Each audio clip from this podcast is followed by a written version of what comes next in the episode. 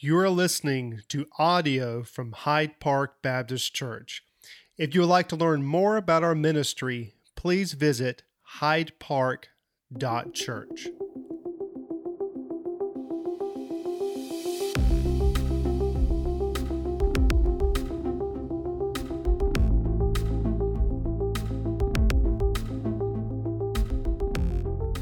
We're in Acts chapter seventeen, if you don't mind. Acts chapter seventeen.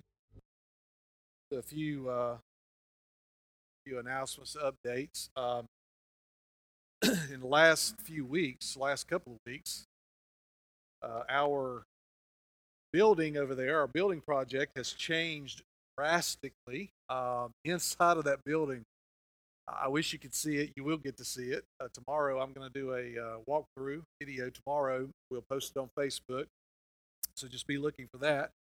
Uh, Just to say that um, what if you've been with us for a while, if you've been at Hyde Park for a while, um, you know what the building looked like. You know, if you came and, and did the Bible verses uh, back in May, I think it was, uh, you know what it looked like then. I, w- I want you to know, you watch that video tomorrow, uh, you are going to be surprised and shocked at how far that building has come along, how absolutely gorgeous it looks. Uh, the painting uh, on the inside of it is, I think, ninety-nine percent done. Uh, they're starting to work on flooring, uh, starting to work on some of the finished work in the bathrooms.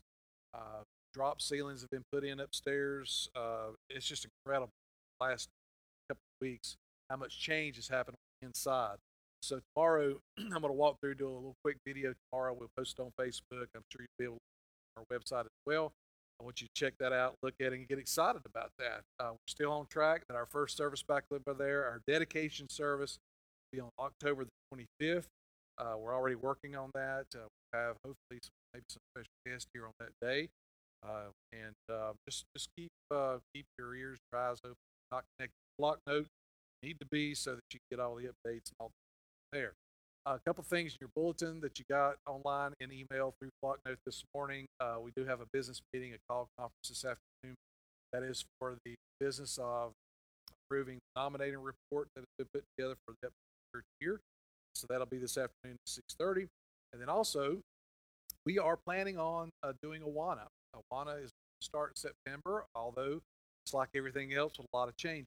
Um, we do need a couple things. First of all, if who are willing to serve in AWANA, uh, please connect with Miz Kelly uh, either by email, contact here at the church. Make sure you uh, get all the information you need on how that's done and done safely. And then, secondly, uh, if your kids uh, are available and are um, okay with them coming, we would love to have them. We have some things in place, some protocols in place to make sure everybody's safe. Uh, and uh, we're going to be doing our due diligence on that. We are AWANA. So please spread the word. Don't mind.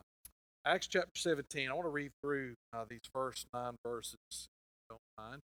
Acts chapter seventeen, verse one. Now, when they had passed through Amphipolis and Apollonia, they came to Thessalonica, where there was a synagogue of the Jews. Paul went in, as was his custom, on three Sabbath days. He reasoned with them from the Scriptures, explaining and proving that it was necessary for the Christ to suffer and rise from the dead, saying, "This Jesus, whom I proclaim, is the Christ." Some of them were persuaded and joined Paul and Silas, as did a great many of devout Greeks and not a few of the leading women. But the Jews were jealous. Taking some wicked men of the rabble, they formed a mob, set the city in an uproar, and attacked the house of Jason, seeking to bring them out to the crowd. And when they could not find them, that is, Paul and Silas, they dragged Jason and some of the brothers before the city authorities, shouting, "These men who have turned the world upside down have come here also. Jason has received them. And they are all acting against the decrees of Caesar, saying that there is another king, Jesus." And the people in the city authorities were disturbed when they heard these things, and when they had taken money as a security for Jason and the rest, they let them go. Father in heaven, thank you for the opportunity to gather this morning. Thank you for the blessings of this past week. Thank you, Father, that you have been so gracious to us that every time we run to you, you meet us with grace. Father, there have been so many times in my own life that I didn't deserve your grace. Even today, Father, the grace that you poured out in my life already day and by allow me to wake up today. Allow me to be able to be here and gather. To have the opportunity to get into God's Word today. To have an opportunity to worship corporately. All of those are gifts of your grace, and none of that I've deserved. None of it by any of my good works. Because Paul said, my good works is for you. So, Father, it is a gift. We thank you. Father, we ask for your guidance in your Word today. We ask, Father, Spirit to work in our hearts, bring about the change brought about in our lives. Father, your word is not meant to just make us smarter. It is meant to change our lives. That change happens from inside out. Father, we thank you for your goodness, your grace, and your protection. Father, for healing that you continue to do in the lives of this body of believers that have gone through a lot of hardship in the last six to eight months. Father, you have heard and you have answered. We also know, Father, that there are many connected to this congregation, many in our community who are, who are struggling with depression, loneliness, all of the restrictions, Father, that we're living under right now, that it has, it has caused more and more people to consider suicide, harming themselves, being separated from their family and friends. And, Father, we pray for your still small voice and those places that are dark, cold, those places that are lonely, those places where people are dwelling, where they believe that everyone is forsaken. I pray, Father, that your voice will be the loudest voice that they would. I pray, Father, that you would heal their hearts. I pray that they would that they would turn their eyes and their hearts towards light and away from darkness. I pray, Father, that they would remember the words that you have spoken to us, that you will never leave us nor forsake us. Father, I pray and ask that you heal, bless. Pray, Father, for our country. I pray for our leaders, politicians, those placed and elected in service. I pray, I pray, Father, that their hearts will be in submission. I pray, Father, that all things, more than their own pride and their own arrogance, and their own, they would truly be servants of. To be servants of the people requires humility. Pray, Father, that they would lead, not according to their own agenda. Father, we also want to lift up those who are getting ready to go back onto the school campus tomorrow. We know, Father, that we have many teachers in our congregation, many administrators, both the elementary school, the high school, middle school, college. Father, I, I just pray comfort, peace, guidance, and wisdom. Father, I know that a lot of upheaval, a lot of uh, worry, there's a lot of concern, there's a lot of things. Father, they are just absolutely overwhelmed with right now. How to do class, how to teach, how to how to reach their students, how to make sure they accomplish all that needs to be accomplished in this first semester. Father, we pray for your wisdom and your guidance for each of these teachers and administrators. I pray, Father, that they would know that they're loved not only by this church, but this community. Father, I pray that for parents that they have to interact with, that, that there would also be a heart of humility, not only from teachers and leaders, but also from parents. Father, in all these things, it's easy for us to grip here. Father, you've not given us a spirit of fear. As Christ followers, we're not to be frozen in fear. Wisdom, love, Father, we are to go. Father, I pray that you would help us exactly. Thank you for each person that's here this morning. Thank you for each person that's watching online today. Pray that you richly bless them, especially in the days from. Pray, Father, that you reveal yourself to them in a way, a deeper way that maybe they've never ever sensed or even felt or even experienced. Father, you are still on the throne. No virus, no king, no politician, no throne. You're right. Father, we recognize barring. Father, there we find great hope. Got us in your ask Christ. Start out with an article this morning. I want to read an excerpt from. It's by a guy by the name of Ryan Burge. Ryan Burge is a pastor. He's a, uh, he's a guy that does a lot of writing, especially within the Southern Baptist realm.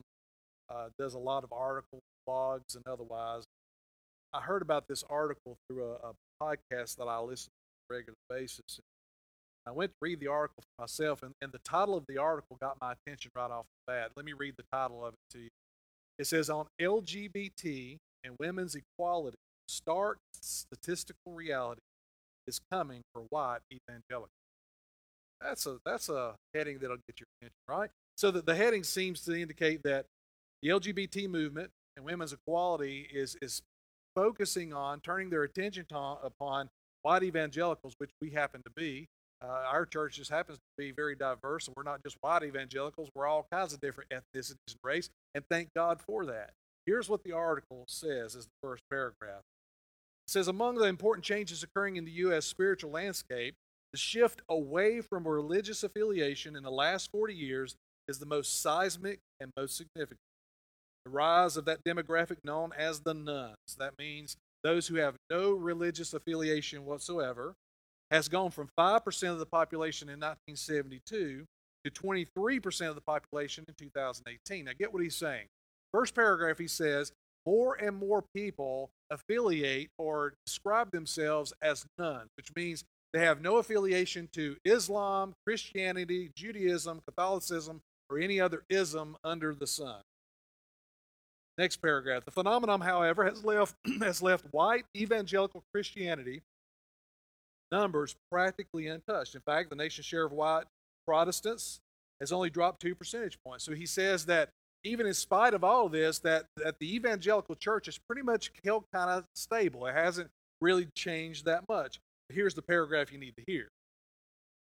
"Evangelicalism is on a collision course, however, with its culture that is rapidly liberalizing on two areas that divide, define evangelical theology: their view of homosexuality and the role of women in the life of the church. A tradition quite literally named for its ability to bring new people to faith is finding that task harder each passing year as the doctrines of tradition, the doctrines of tradition move further out of step with the country at large." Let me, let me break that down. Here's what he's saying. He's saying that evangelicals, the Christian church, Protestant churches, uh, are, are finding themselves further and further and further removed from the culture in which they live. And, and his problem, or the problem that he highlights here is, is that it's because of the doctrines of the church that has removed the church from its culture. There is a great divide between where your typical Southern Baptist church is and its doctrines and the typical twenty-three-year-old, twenty-five-year-old, twenty-eight-year-old, thirty-five-year-old in the community in which they serve. And he says that the issue is the doctrines of tradition. Notice this, the doctrines of tradition, not necessarily the doctrines of the Bible. two thousand eight, just one in three white evangelicals between the ages of eighteen and thirty-five believe that same-sex couples should have the right to be married. So in two thousand eight, one in three white evangelicals between the ages of eighteen and thirty-five believe that same-sex couples should have the right to marriage. Now hear this. Beginning in two thousand twelve, the acceptance of gay marriage jumped from thirty-six percent to fifty-six percent in six years among those in the ages between eighteen and thirty-five. Now, now get this. In just six years, it went from thirty-six to fifty-six percent. More than half of those in that age range between eighteen and thirty-five now say that it is not a problem for two men or two women to be married in an evangelical church. This author says that there is reason to believe that two-thirds of young evangelicals now disagree with their church's position on this particular issue. That's staggering. That two-thirds of that demographic now disagree with the local church on what marriage is, the actual foundation of our society and culture. Listen to this. When one of the dominant one of the dominant understandings of how churches attract new members is referred to as religious economy of theory. In this view, churches are equated with businesses. Each provides a product to a potential audience. If the product is palatable or acceptable or culturally acceptable, it will see an increase in sales expressed as church attendance. If the church does not meet the needs of consumers, attendance will dwindle and the church will go out of business. Let me explain what he's saying. He's saying that unless the church gets with the culture, then we can expect more churches to die. So when you when you look at these statistics and you look at what he's saying, he's saying that there is a divide between the evangelical church and the culture. I don't disagree with that. I think you see that. I think I think if you're watching the news or you're tuning into Facebook or any social media, you see that divide. I think it's palatable. I think it's very clear that there is a division between Christianity and the culture at large. So with that in mind, there, there are two possibilities here. And in the article, he gets to it eventually. He says there's, there's two options for the church here. One is the church continues to stick with their traditional doctrine. Now, I think it's interesting that he doesn't use biblical doctrine. He says traditional doctrine, as if what we believe has been the result of tradition, not guided by Scripture. He says one option is to stick with that, continue to stick with your traditions, continue to stick with, with what you believe, and, and as a result, watch the church dwindle and die. Or, he says, the other option would be, is to begin to offer what the culture wants, and that is basically an acquiescence to, to what the culture believes, that, that we align our doctrines more with what cultural say, culture says is acceptable and palatable, and therefore, as a result, gain more people, and as a result, continue to live and thrive and have money and buildings and blah, blah, blah. It's interesting, isn't it? That the two options he provides is either stick with your doctrine and die, or compromise and thrive. I wonder if Paul would agree with that. I wonder, I wonder how Paul would come down on an article like that. Would would Paul pick up that article, look at it, and go, uh, well, yeah, you, you're going to have to make your message uh, tune in a little bit to culture, or, or would Paul take a different position? Well, I think you've seen up to this point that Paul obviously takes a different position, because over and over and over again, where do we find Paul? We find Paul being beaten with rods. We find him thrown into jail. We, we find him consistently teaching the same message, not a tradition handed down from men, but biblically what the Bible teaches as true doctrine, Paul continually sticks by, even to the point of after he gets beaten nearly to death, turns right around and walks right back into the community that just ran him out of town. So no, I don't think Paul would agree that acquiescence to the culture at large is the right path for the church. Paul, after being thrown into the Philippian jail and being released miraculously, he, he heads over to Thessalonica. Now, Thessalonica, I believe, again, that, that Paul had his eyes on this particular city, some two hundred thousand people strong. It was a port city. Thessalonica was interesting in that it was part of the Roman Empire, but because of an agreement back in about uh, B C fifty-two or forty-two, Thessalonica was actually a free state. They were a free province. They had the ability to establish their own government and their own leaders. Although they were connected to the Roman Empire, they had the freedom to do and live as they pleased. So when you walked into Thessalonica, it was very much a Greek culture, but you didn't see a, a lot of the Roman presence that you saw in other communities. It's because they had freedom there. And with that freedom came all kinds of religions and all kinds of beliefs, predominantly surrounding around Greek mythology and those Greek gods that so many were believing in, following, and worshiping in Thessalonica and the region around those areas. Paul is going into a region that, as he goes further and further and further away from his home base of Antioch, the further he goes into Macedonia, and then next week we'll be in Athens. He gets into a culture that is vastly different than, than anything he's experienced before. The closest that came to it would have been Lystra and Derbe, those two areas that he went in that were predominantly Gentile. As he moves further into Macedonia and further south towards Athens, he keeps coming into a context that is vastly different in the streets of Thessalonica and Athens and Macedonia. There was all kinds of sin that was out in public view. There's all kinds of false worship, false gods. Is Paul now going to all of a sudden acquiesce his theology to fit the community around him, or is he going to continue to preach the doctrines, not traditions, but that which the Bible says is true. What's Paul going to do? Paul wants to plant churches. Paul wants to establish healthy churches in these areas. Well, what's the best way to do that? Is it standing upon the word, truth of God, or is it compromise? Paul's pain, his beatings, his the hatred that people have for Paul, it's everywhere he goes. Is that unique to Paul? Is, is what Paul is, Paul's experience in Macedonia, what we saw in Asia Minor, is that something that is, is unique to Paul?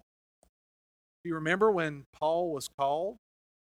He had that experience with Jesus on the Damascus Road. Jesus told Paul that, number one, he was going to be a missionary to the Gentiles, and number two, that he was going to suffer for his name.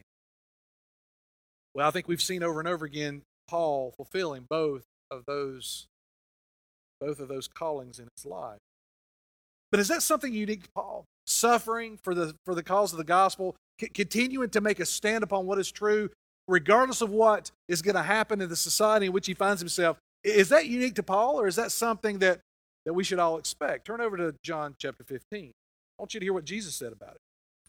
John fifteen, which is, is one of my favorite chapters, really, in the entire New Testament. Um, I, I love what Jesus has to say in this chapter. And after he talks about abiding in the vine to bear, to bear fruit, that that every branch that, that is connected to the vine bears fruit and much fruit, he, he talks in verse eighteen. I want you to see what Jesus says. And I want you to imagine that Jesus is looking straight at you, and he's saying these words directly to you. Listen to what Jesus says. If the world hates you, know that it has hated me, or it hated you. If you were of the world, the world would love you. Did you get that?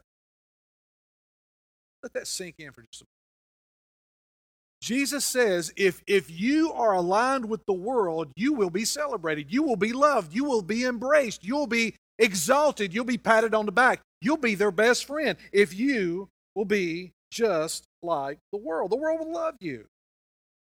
Far too many Christians, far too many disciples of Jesus are trying to figure out how they can be loved by the world and yet still follow Jesus. Jesus says, but because you are not of the world, but I chose you out of the world, therefore the world hates you. That's pretty good logic, isn't it? Jesus says, you're not of the world because I called you out of the world. You live in a world, you live in a culture, but you're not of that culture. You're my child. And as a result, you can't love the world and be right with me. If you try to love the world, they'll embrace you, but I can tell you right now, that that's going to cause some major tension between me and you because you're not of the world. That's not who you are anymore. Remember that, remember the word. Jesus says, remember the word that I said to you, a servant is not greater than his master. If they persecuted me, they will persecute you. If they kept my word, they will also keep yours. But all these things they will do to you on account of my name. Go back to the book of Acts. So is this something that is only unique to Paul? Absolutely not. Jesus makes it very clear that, that by being called out of the world, which is exactly what happened when you put your faith in Jesus, you were called out of the world, given brand new life.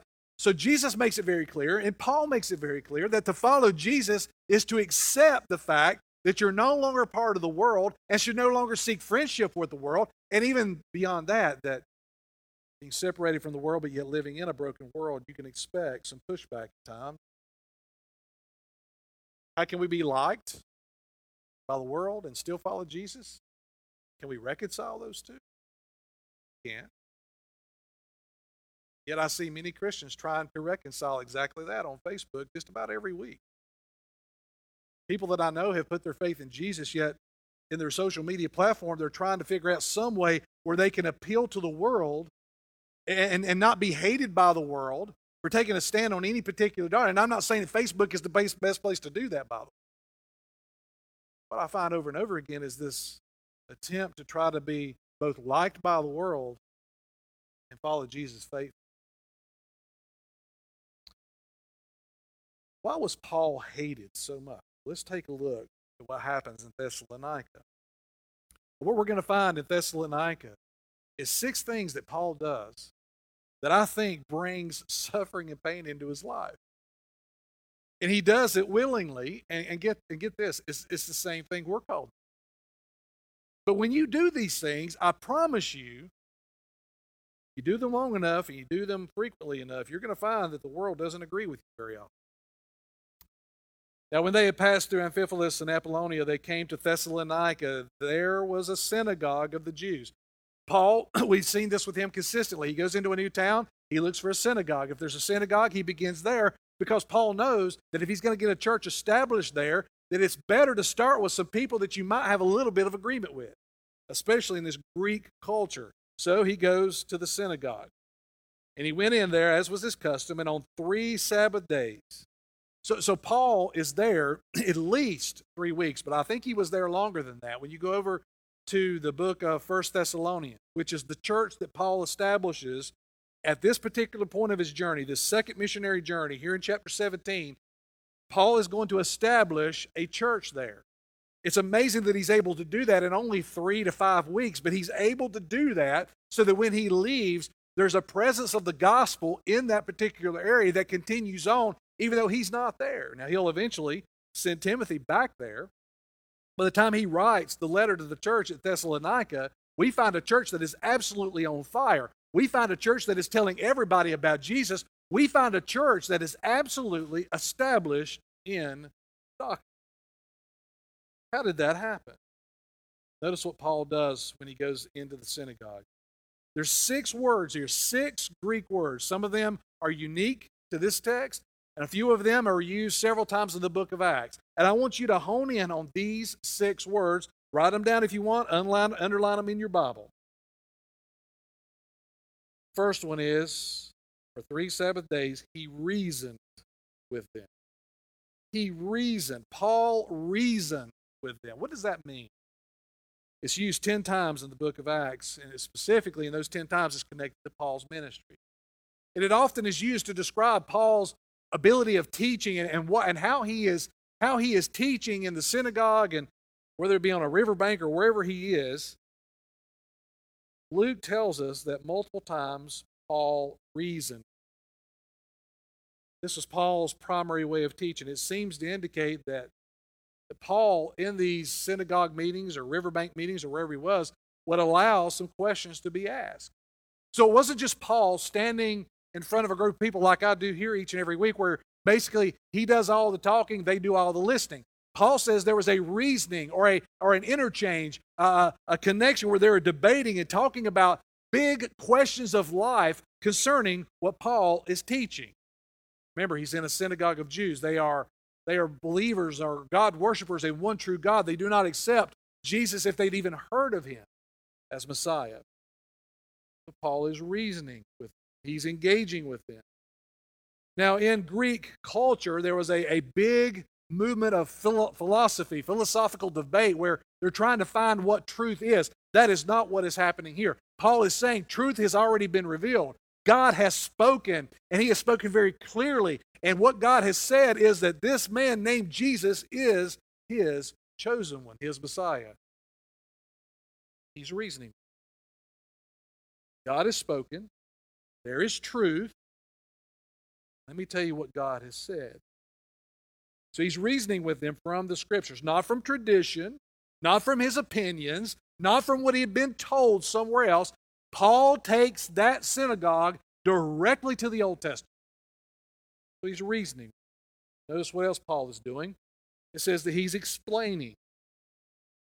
Paul is explaining what is happening in the text. He is showing them how the text pointed to Jesus all along, and how that the Old Testament prophets pointed to not only Jesus' arrival, but his death, his burial, and his resurrection. He is taking them to the text, and he's explaining to them and debating with them and answering their questions that they pose about what is happening in the text. No doubt they're bringing their worldview to the table. No doubt they're bringing their Judaism to bear on what Paul is saying. And Paul is explaining, and he's reasoning. Notice what else Paul does. It says that he's proving. Not only is he reasoning, explaining, but he's setting the truth in front of people and saying, here's the truth. You got to deal with it. Does this sound confrontational? Does it, does it sound like Paul has walked into this synagogue as though he has some answers? Does it sound as though Paul is, is saying to the crowd, you've got a choice to make, and if you make the wrong one, there's going to be some circumstances connected to that? If that's the way Paul sounds, that's exactly the way Paul is delivering. Paul is saying there's two choices here, or there's a, there's a choice. There's two roads. There's two roads. You can choose to ignore, or you can choose to surrender, but I'm going to present the truth to you, and I'm going to explain it, I'm going to reason with you, and I'm going to show you why it's true. Not only that, it says that Paul proclaimed. Notice that. It reasoned, he explained, he proved, he proclaimed. Within that word is, is Paul stating clearly and concisely why he believes what he believes. He's proclaiming. The, the idea of, of the proclamation of the gospel, the, the voicing of the gospel, the, the heralding of the gospel. This church at Thessalonica, when you go over and look at chapter one in that particular letter, Paul says about the church at Thessalonica that they trumpeted forth the gospel. They proclaimed it. That it is meant to be spoken. It is meant to be heralded. It is meant to be trumpeted. And Paul is doing exactly that. Notice what else Paul says here, or what Luke describes Paul doing, verse four. And some of them were persuaded. Persuaded. Are, are we to persuade people to consider the gospel? Absolutely we are. Now, we're not out there selling eternal life. We're not out there selling product. We're not out there trying to, to push people into, into saying some prayer or doing some action just so we can feel good about ourselves and put a little notch on our belt about how great we are and how faithful we are. We are out there to reason, to proclaim, to teach, to exalt, and all that we see here for the purpose of seeing a person consider that they could be wrong. And that's where Paul's going here. He, he's in a synagogue with people who believe that works of the law is going to bring them into the kingdom. Now, if those people are wrong, and of course they were, and anyone who still puts their faith in the idea that they can be a good enough person to get into the kingdom, that person, can we all agree, is wrong. And if they're wrong and we know what the truth is, we have an obligation to tell that person that if you continue to try to keep the law, if you try to continue to be a good person, if you try to continue to put more good stuff on this side of the equation than on this, you will end up in eternal torment in a place called hell. We have an obligation to do that. So yes, people need to be persuaded. We don't manipulate. We don't coerce. We don't push. Because we know that the Holy Spirit is the one who draws the person to salvation. We know that we are the bearer of truth, and we are to reason, we are to explain, we are to proclaim, but we never manipulate a person. We, we never coerce them or, or try to push them into something. We allow the Holy Spirit to do the work that only He can do. Paul said, First Corinthians, Second Corinthians chapter five, verse eleven, he says that, that our ministry is a ministry of persuasion. Now, before we can persuade someone, we've got to we've got to understand that what we have and what we've experienced is true. And, and that what we have and what we've experienced and what we found in Jesus, that person desperately needs. He persuaded. And then finally, notice this, it says verse four. They were persuaded and they joined Paul. That that all these all six of these words are verbs, action words. So Paul, at some point, after he had explained and after he had reasoned and after he had debated and after he had answered their questions, and some people were probably a little harsh and some people were like really wanting to understand, and Paul's been through all this. You got to understand, this has taken some time. This wasn't a one-off event. Paul has consistently, at least over three Sabbaths, been available to these people to reason and to, to answer their questions and, and any objections that they got. But it was all leading towards persuading and them having an opportunity to join. Paul led them to join. What does that mean? Does that mean to join the church at Thessalonica? No. But to join the church universal, the body of Christ, to, to come to the place where they are ready to surrender everything to Christ. We've got to get to the point if we're explaining and persuading,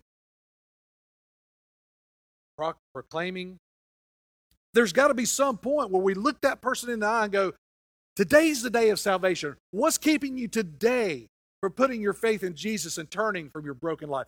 What is preventing you from doing it today? We've got to get to that point. We've got to put it out there to say today's the day you join, because you have no opportunity. You may have, never have another opportunity again. These are the six things that Paul does consistently. Does he do them all six in every place he goes? No. But over and over again, we find Paul doing these things. We find him reasoning. We find him explaining.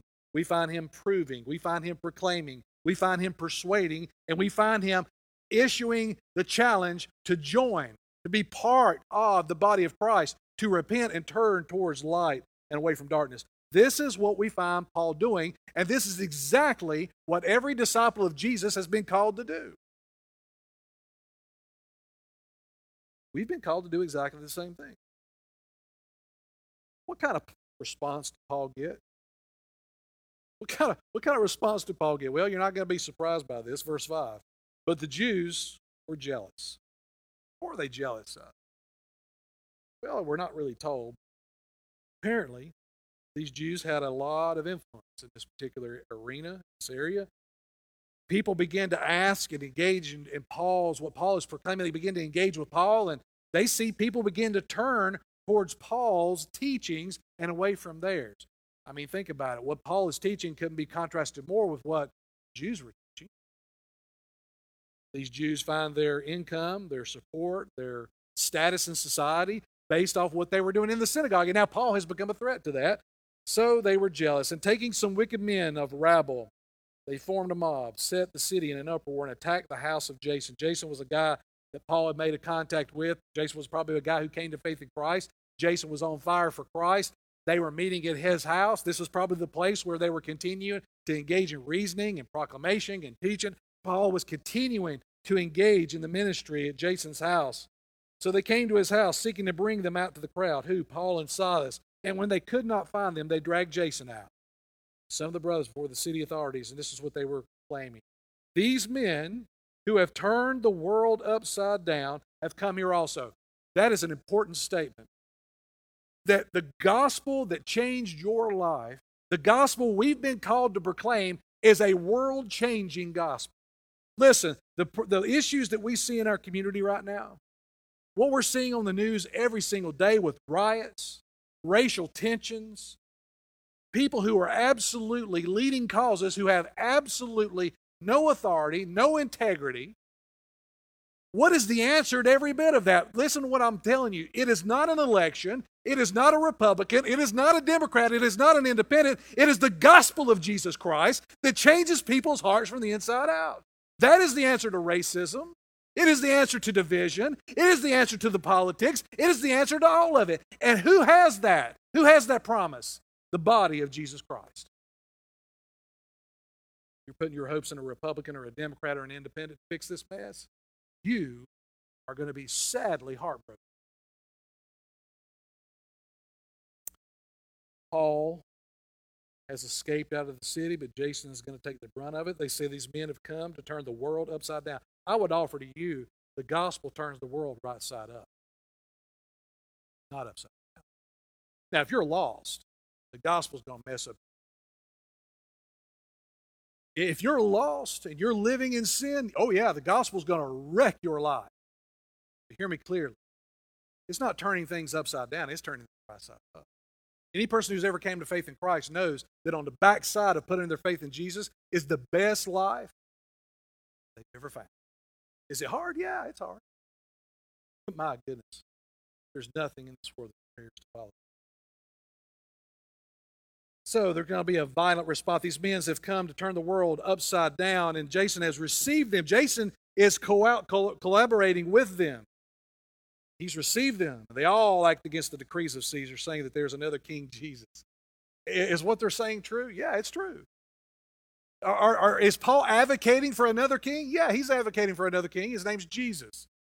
The guy who died on a cross and resurrected, who is far greater than any Caesar could ever think about being. Yes, Paul is absolutely, as he's reasoning, as he's arguing, as he's debating, he's saying there is a king greater than Caesar. His name is Jesus. People in the city authorities were disturbed. The gospel's disturbing. It just is. You live your life thinking that I'm okay, you're okay, and the world's okay, right? And then grow up a little bit, you find out the world's not okay. And then you begin to try to answer the question, why is the world not okay? You know, our kids, we try to protect them from the brokenness of this world. It's getting harder to do that, isn't it? It's getting harder to help them keep that innocence that that they that they know. It's it's so hard now. Everything's creeping in, and, and they get exposed to something on the news or something I'm listening to on the radio, and it poses a question in the mind of our, of our young children. Maybe the world is not a safe place. You have to have conversations with your kids. When you go to Walmart, maybe you have that same conversation. No, you got to stay with me. Don't you, don't you dare get out of my sight. Well, why is that, Mom? Why, why do I have to stay with you? Why can't I walk over there? Well, just some people in the world that are not very nice people.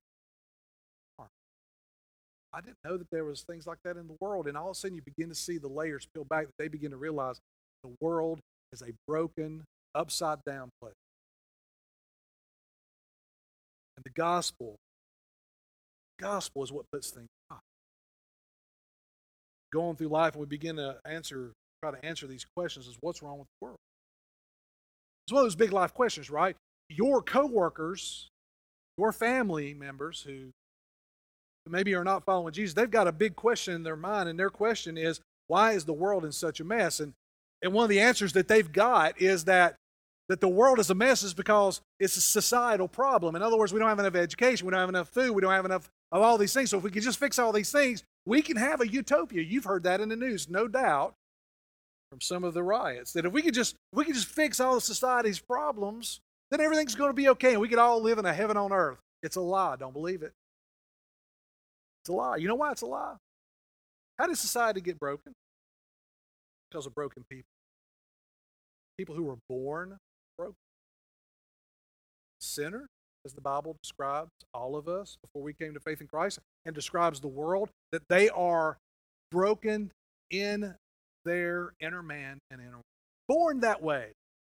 You don't have, a, you don't, listen, you don't have enough education. You don't have enough money. You don't have enough social programs to fix the heart problem. Only Jesus can do that.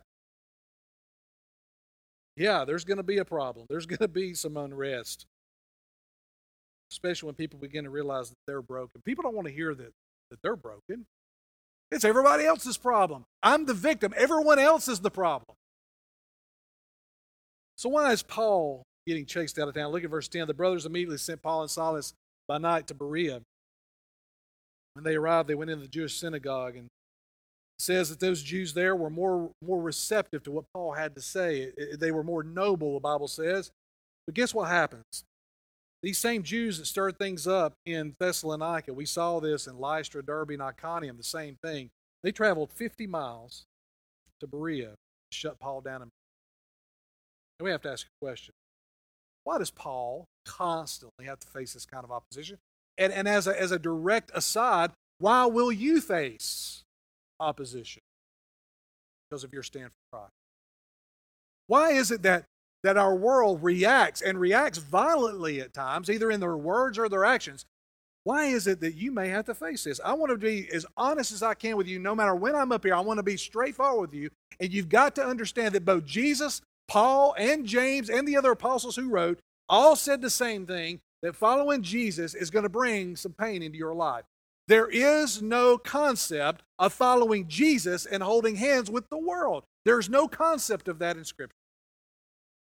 So if you're trying to somehow figure out how you can be friends with the world and get more likes on your social media posts by compromising what you know to be true and try to walk with Jesus, you're not walking with Jesus, you're walking with the world and out of fellowship with Him. Why is Paul facing this? Why are you facing? And I want to give you a few things, five quickly, why Paul is facing this and why you will too. First of all, he made a truth claim. When Paul was in that synagogue, he's making a claim of truth. And that truth is, is that there is no other way into the kingdom except through Jesus. That's a truth claim. that will get you into some trouble. It will make some people kind of perk up and go, wait a minute. Who do you think you are to make such a truth claim? Well, you're not making it. The Bible does. And on the authority of God's Word, God's Word to us, His revelation to us, both in His Word and in Jesus, they both agree, and that is, Jesus is the only way. The only way that you will not be tolerated is when you begin to make a claim of truth that is greater than somebody else's claim of truth. Now, if we can all just say, you can have your truth and I can have mine, you'll be able to be friends with the world. In other words, you can follow Jesus, just don't try to push your Jesus on me, and don't try to say that Jesus is better than Buddha or some other false god. As long as you don't go there, you'll be okay. As long as you have your truth and the world has theirs, we're okay. But does Paul see it that way? No, Paul walks into a synagogue with the understanding and the idea that the truth he had to share was greater than any other truth that was in the room. Matter of fact, truth they thought was truth was not truth at all. Lie. The very moment you make a truth claim, the very moment you put yourself at odds with this world. Secondly, he presented Christ as a better option. He presented Christ not only as a better option, but as the only option. So flowing right out of a truth claim in a world that doesn't believe in any kind of absolute truth, he presented Christ as a better option. In that community, there were multiple gods, not just within Judaism as the one true Jehovah God, but in that community, they were believing in all kinds of gods. gods. And Paul walks in there and says, Jews, the God you believe in is not the God of the Bible. He sent his son, Jesus, to die. He is Messiah, and you got to put your faith in him. The rest of the community would have heard Jesus as the one to follow when they've heard about all kinds of other gods, and they're thinking, well, how could Jesus be any better than anybody else? The basic premise of the Great Commission is that Jesus is better. He is supreme. Far better than any little god that anybody else is worshiping. That we go into the, the, the, the opportunity to share the gospel, that Jesus is what the person needs and that he is better. And folks, we got to be okay with that. We can't lower Jesus down to where he's just like everyone else, because if he is, then what's the point? The Jesus we serve, the Jesus we follow, he's going to come back. He's going to reign supreme. He's going to separate the goats from the sheep, and you better choose today on which side you're going to be on. Third, he revealed a weakness in their worldview. So, so in this, in this exchange, in this reasoning, Paul begins to show them the massive holes in what they believe. Now, Paul's doing it with respect. Paul's doing it with love, but Paul is doing it with precision. He, he's saying, look, you believe this, but yet there are massive problems with what you believe. You've begun to share your faith. You've been doing it for a long time. You have, you have had a struggle with trying to keep up with what the world's believing. It seems like every time we turn around, there's a there's a new god, a new belief, a new conglomeration of religions into some other belief system. And, and your role as a missionary is not only to show the strength in following Jesus, but to show the weakness in what they believe. Are you comfortable with doing that? Are you, are you solidified in the God, in God's Word enough to be able to have those conversations? If not, I want to help you with that. I'm going to help you with that. Come in a couple of weeks. Okay? So hold on. I'll make an announcement about that. I want to help you with this. He reveals a weakness in their worldview. Conversations on the validity of a person's way, the way they view life. How, how do they see the purpose of life? How do they, how do they see what happens after death? In other words, a great question to ask is, is, is what does your religion or your belief teach that when you die, because we're all going to, what happens at the moment you breathe that last breath and you lose consciousness? What happens in that moment? That's a good question to ask. No one wants to believe that they're wrong. No one wants to think that they've got it wrong, but yet they very well could have it wrong. Fourth, he was being used of God. Now, you might not think about this, but, but Paul is being used in that synagogue, in those areas where he goes. God's wind is in his sails. I think that's one of the reasons that the Jews were jealous, is they could see God was using this man, yet they couldn't agree with him. That their religion prevented them from crossing over into what Paul was teaching. And finally, focused on the gospel. Society didn't corrupt you. You were corrupt when you were born. Society is broken because society is filled with broken people who are offering all kinds of alternatives to the gospel to try to find truth and life and peace, and yet it never actually leads to any of that. I hope you see that with Paul and what he's doing here. We're talking about long conversations, are we not? We're talking about engaging people over several cups of coffee and maybe several lunches, and several meetings at the house, and maybe several golf games and several Little League baseball games, and maybe several opportunities to sit down and read through Scripture. We're talking about several indications. Can Jesus bring somebody to faith the first time you meet him? Absolutely. And we should be hoping that someone would be persuaded and join and release and surrender and repent. But it may take several conversations. And the further our world gets in the darkness, the more we need to reason and explain, explain the gospel. I heard a story about a missionary in India. And this missionary was in India, and he was just appalled at how many of the people there were sick simply because they were drinking water and bathing in the Ganges River. I don't know if you've ever seen any pictures of the Ganges River. That is not a river I'd even want to stick my toe in, much less drink out of. It is nasty, filthy water. People Millions of people are bathing in it. Cattle are all in it. You can get the picture just how nasty this water is. And this missionary is really troubled by that. So he, he decided that, that he was going to show uh, maybe this, this tribal leader just how nasty the water is, with the hope that they would stop drinking the water and, and that they could get better and, and not be sick all the time. So this missionary brings a microscope with him. Now, he's in a very, very, very poor area. And he gets a water sample out, and he puts it on a slide, and you didn't have to magnify it very much to see that there's all kinds of stuff crawling in that water, right? Just nasty.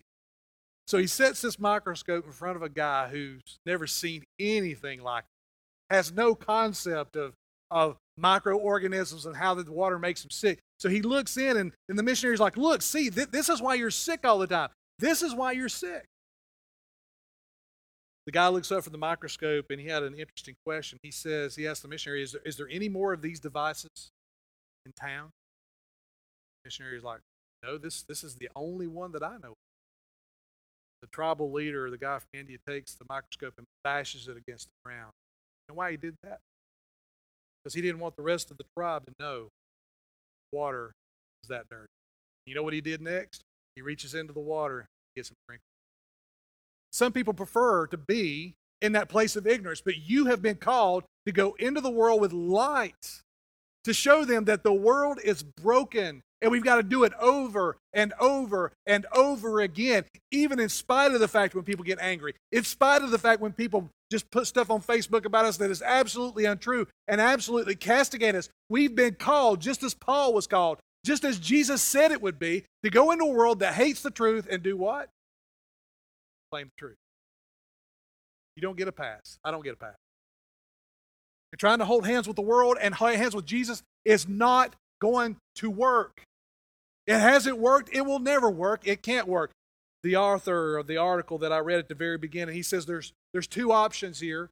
Either acquiesce to the world or stick to your doctrines and die. Here's the other. I think there's a third here. I think we stick with the doctrines, stick with the truth of God, see people's lives transform the way ours was, and we see the church thrive, not die. Remember what Jesus said? I will build my church, and the gates of hell will not prevail against it. Father in heaven, we thank you for the truth of your word and Paul's life. Uh, what an astounding life. Father, help us to be bold, courageous, in a time where our community and our world needs us to be bold and courageous. Father, I think that as we consider and sing this last song, I, I feel, Father, as though that on the inside of some here today who are believers, they've been spending way too much time trying to find acceptance from the world.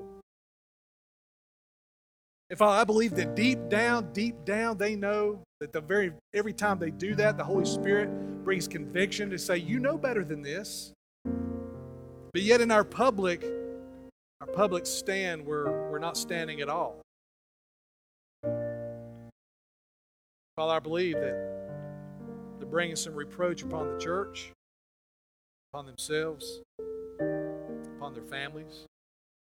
Father, I pray that as your followers, we would stop worrying about what the world thinks, only concerned with what you do. For our days are short. Our appointment with you is coming. We're not guaranteed another day on the face of this earth. We're going to have to stand before you one day. Father, I pray that we could all stand knowing that, that we followed you faithfully, consistently, giving a reason for the hope that is within us for any person who wants to hear. Father, I pray that you would draw us to yourself, to your cross. This moment of commitment, we ask it in Christ's name. Amen. Thank you for tuning in to this week's sermon. For more information about Hyde Park Baptist Church, please check out our website, hyde park dot church, or on social media on Facebook and Instagram at Hyde Park Baptist.